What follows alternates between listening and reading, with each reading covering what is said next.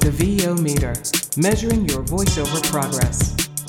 The VO Meter is brought to you by VoiceActorWebsites.com, Vocal Booth to Go, PodcastDemos.com, Global Voice Acting Academy, JMC Demos, and IPDTL.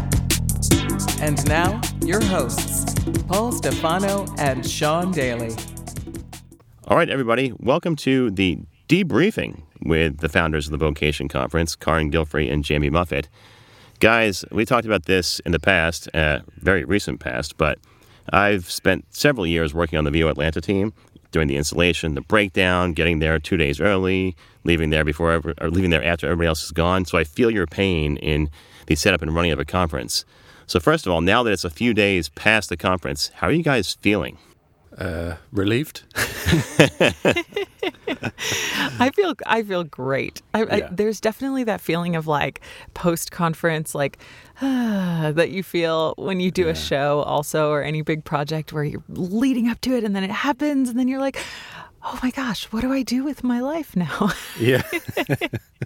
Yeah, there's a coming down period, right? Where you're kind of you kind of just in this the aura of the event still, and it may last a whole day. I found. Yeah, two days ago, I was just a bit of a zombie, just on scrolling Facebook pretty much the whole day. Yeah. and uh, now I recovered and I'm back back on form again. But uh, Carin, I think you just jumped straight into work, right? I, I did. I had a bunch of work that I had to do the Monday after the conference, but it, at night I was like, how long can I play Candy Crush to That's one way. That's one way to do it. to turn off my brain? I can tell you, it does get easier. I've I've been. I was at VO Atlanta for three years on the team. I plan to be back this year. I was also a speaker at the Mid Atlantic Voiceover Conference two years ago, or I guess a year and a half ago. And I can tell you that this time I was uh, I was privileged enough to be a speaker at Vocation as well, and I thank you both for that. This time, when I got back on Sunday night, I was able to sort of recover more quickly and get back to my regular routine. It's kind of like having the third kid, Carin. You may be able to look forward to this. When you have when you have one kid, you're basically running around like a crazy person all the time. Two, Right. kind of the same thing. The third one, you're just making sure they don't crawl into the microwave. Yes. So it does get better, and hopefully, as you have more and more of the conferences, hopefully it'll be be an ongoing thing, and then five years from now, it'll be like second nature. I have to say, um, it. I was preparing myself for it to be more chaotic and more stressful than it actually was. Um, obviously, you know, with any event like this, you do a whole ton of prep, and you think of all the worst case scenarios. Well, I do anyway. I'm a bit of a, um, you know, I sort of think that's that's the way my mind works. But um, I was really pleasantly surprised that there was nothing that was super stressful. Um, nothing bad, really terrible happened, um, and it was just hugely positive from from my standpoint. Um, so yeah, that that's where I was. I agree. The the two things that I was most concerned about were um, we had our lunch picnics outside. And so if the weather had not cooperated, we would have had to figure out a plan B, which the Symphony Space told us that we could possibly have lunch in the big hall, but they would prefer it if we were outside or not having lunch in there at all. So I was a little bit concerned about that. And then the other thing was that because we only had the space on Saturday and Sunday, we had to set up the Studio Bricks booth in the morning on Saturday and take it down in the evening on Sunday.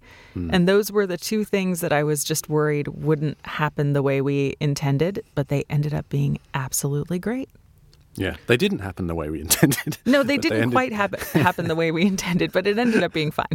Yeah, I think that worked out swimmingly. The way I'm sure you Yeah. didn't plan to have the booth being done during the panel, but no, because Well, that I was mean- the case, it was great for people to watch and see. Yeah. Wow, it really is that easy. Yeah. Exactly. I mean, I thought I thought worst case scenario, you know, w- w- if um if the bo- they're still setting up the booth when we start the first panel, it wouldn't be the worst thing in the world. And then having them take it down during the dinner break was also something that we had actually planned to do ourselves, but Stephanie Willing, who owns the booth, she decided that it would just be easier for everyone involved if she just hired the Studio Bricks team to come and take it down really quickly and um, professionally and bring it to her house. So Oh, that's great. it ended up okay.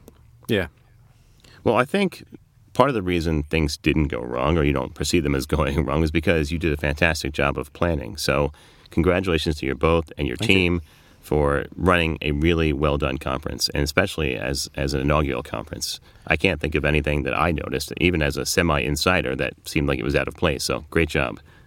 Thank, Thank you. you. Yeah, we had a great team. We had a great mm-hmm. staff of volunteers, and they they were a part of the planning process and the execution on the weekend of. And I swear they did the work of like twelve people, and there were only five Yeah. of them. Yeah. they were awesome. Yeah, we got very lucky with our volunteers or volunteers, as we call them.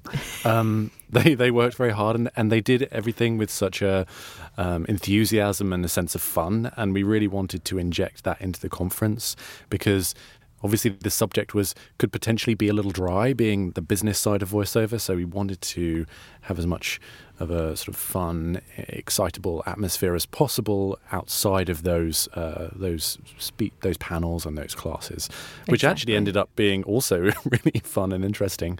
Um, and they weren't dry. That I, you know, something that I was a little concerned about. But um, the volunteers really brought a lot of that to the table.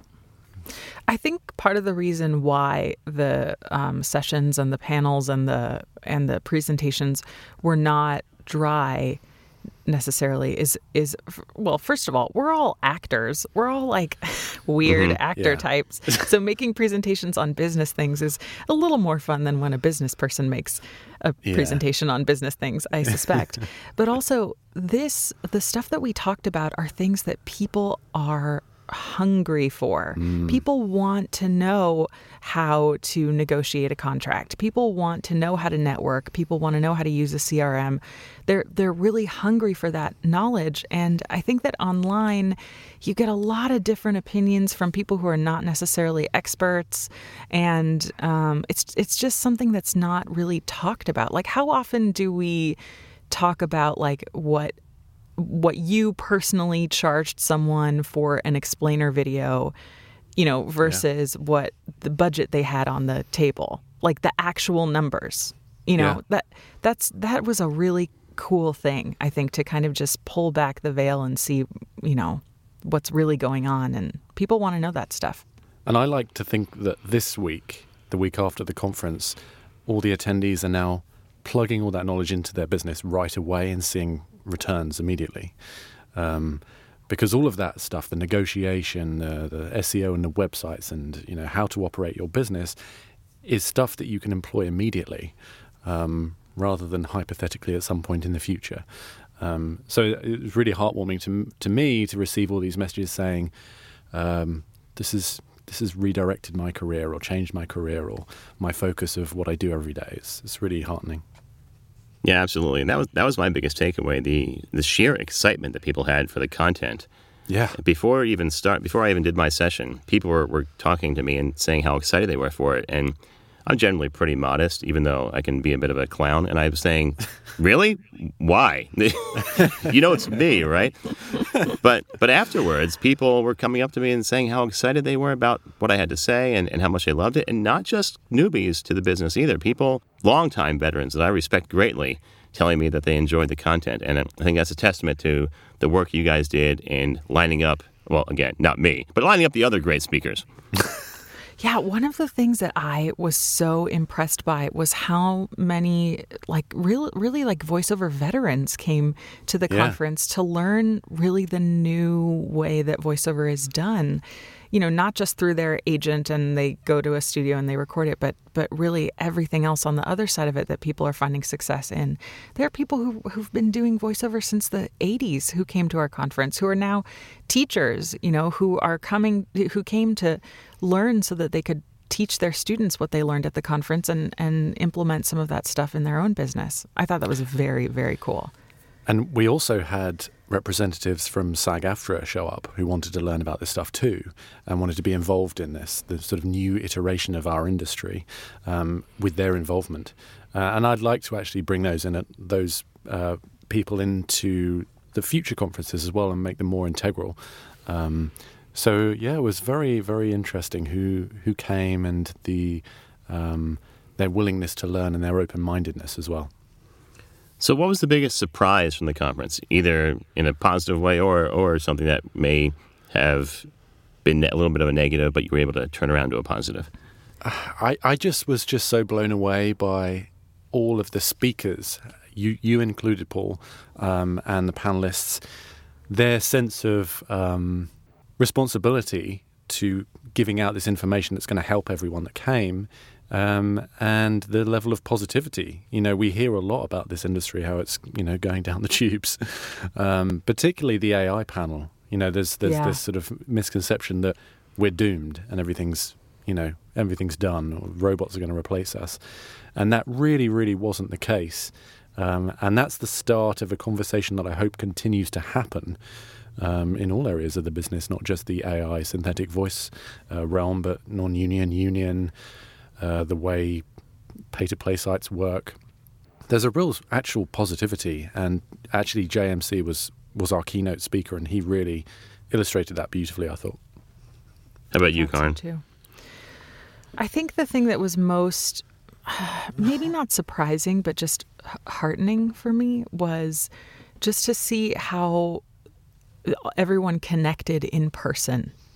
All the attendees, I mean, and and how much I actually learned from the attendees, not just the speakers and the um, pa- panelists. But it- it's one thing to see, you know, a person's name with their profile picture and you don't really know what they look like or what they're about. You can't give them a hug or shake their hand. Um, and then to meet people in person whose names I've seen forever. You know, Maria Pendolino and I have been friends for years and we've never met in person. and we talk on the phone or online like a few times a week, really. Yeah. And we had never met each other in person because she lives in Buffalo and I live in in uh, New York City. So to meet her in person and to be able to give her a hug and it was just so incredible for me and I was I think I was surprised by how much that face-to-face contact really really meant to me. Can we talk about Maria a little bit because she was a real breakout star of the whole conference? Yes, she I was. agree. Agree? hmm She was amazing. Yeah, I had a similar experience with her. Not we haven't been as close friends on social media. In fact, I don't think we even were connected on Facebook, but I know her from seeing her posts on the various groups, and I know her face from from Facebook and, and Twitter. So when I saw her in person, it was a real real boon for me to actually get to meet her in person. And then we actually had that clip of audio that we played of her that was just fantastic because, like you said, she was definitely the breakout star. Yeah, she's Yeah. she is a person who is very much a part of the new way that voiceover works, the new business of voiceover, and she is thriving. And she also gives back Yeah. to the community. She shares whatever she can. I mean, that's really rare, I think, in any other industry to find someone who's doing really well who shares their their secrets, for lack of a better word, you know, online for for free. if you're just in any of these voiceover forums, you know, that's pretty amazing and generous of her. And she's just like a really no nonsense, tell it like it is kind of person, and and I, I appreciate that so much. I was teaching my class when she was giving her presentation on negotiation, and I finished up and came into the main hall, and it was like Led Zeppelin had just come out for an encore or something. It was like the crowd, the crowd was going nuts. So uh, yeah, she was she was superb. But I would say that same spirit flowed throughout all the speakers, all the presenters. We Yeah. talk about Sean and I on the podcast has talked about how this community has given so much to us, and it's great to see that most of the other talent, even multi-decade talent, are willing to give back their time and and energy, just like I hope they would. Absolutely. Yeah. Yeah. Totally. So, what are the plans for next year? Have you booked up the facility yet? we're we actually are in arranging the a meeting. works. Yes, it's in the works. That does I- not surprise I me. Yeah, our our plan is to do it around the same time next year. Yeah, yeah. We're actually the day after the event. Carin and I were on Facebook chatting about various. different Actually, the ideas. night up, like the Oh, the night night that we ended, we were like, so. So, Yeah. are you? Have we talked to that person who might be our keynote speaker next year? Okay, great. That's how it goes, man. I, I would suggest to keep that energy up, and while the momentum is still rolling from from last week, you can probably use that to your advantage to book a speaker or several speakers right away, and that'll that'll Yeah. help you. It's Yeah. in, it's Uh, yeah. definitely in the works. Yeah, It we got big is- plans It for is 2020. happening. We got big plans. Yeah. Well, Jamie, Carin, congratulations on pulling off a fantabulous, that's not a word, but I'm going to use it anyway, first Vocation uh, 2019 conference. I enjoyed it. I know everyone there got so much out of it, and we're looking forward to seeing you next year. Thank you so much for you. being a part of it. I mean, Yeah. we we have loved having you, and thanks for inviting us to come talk about it. Yeah, and thank you for sharing the your experience via your podcast with uh, the, the wider world. So thank you. Thank you, Paul. Our pleasure.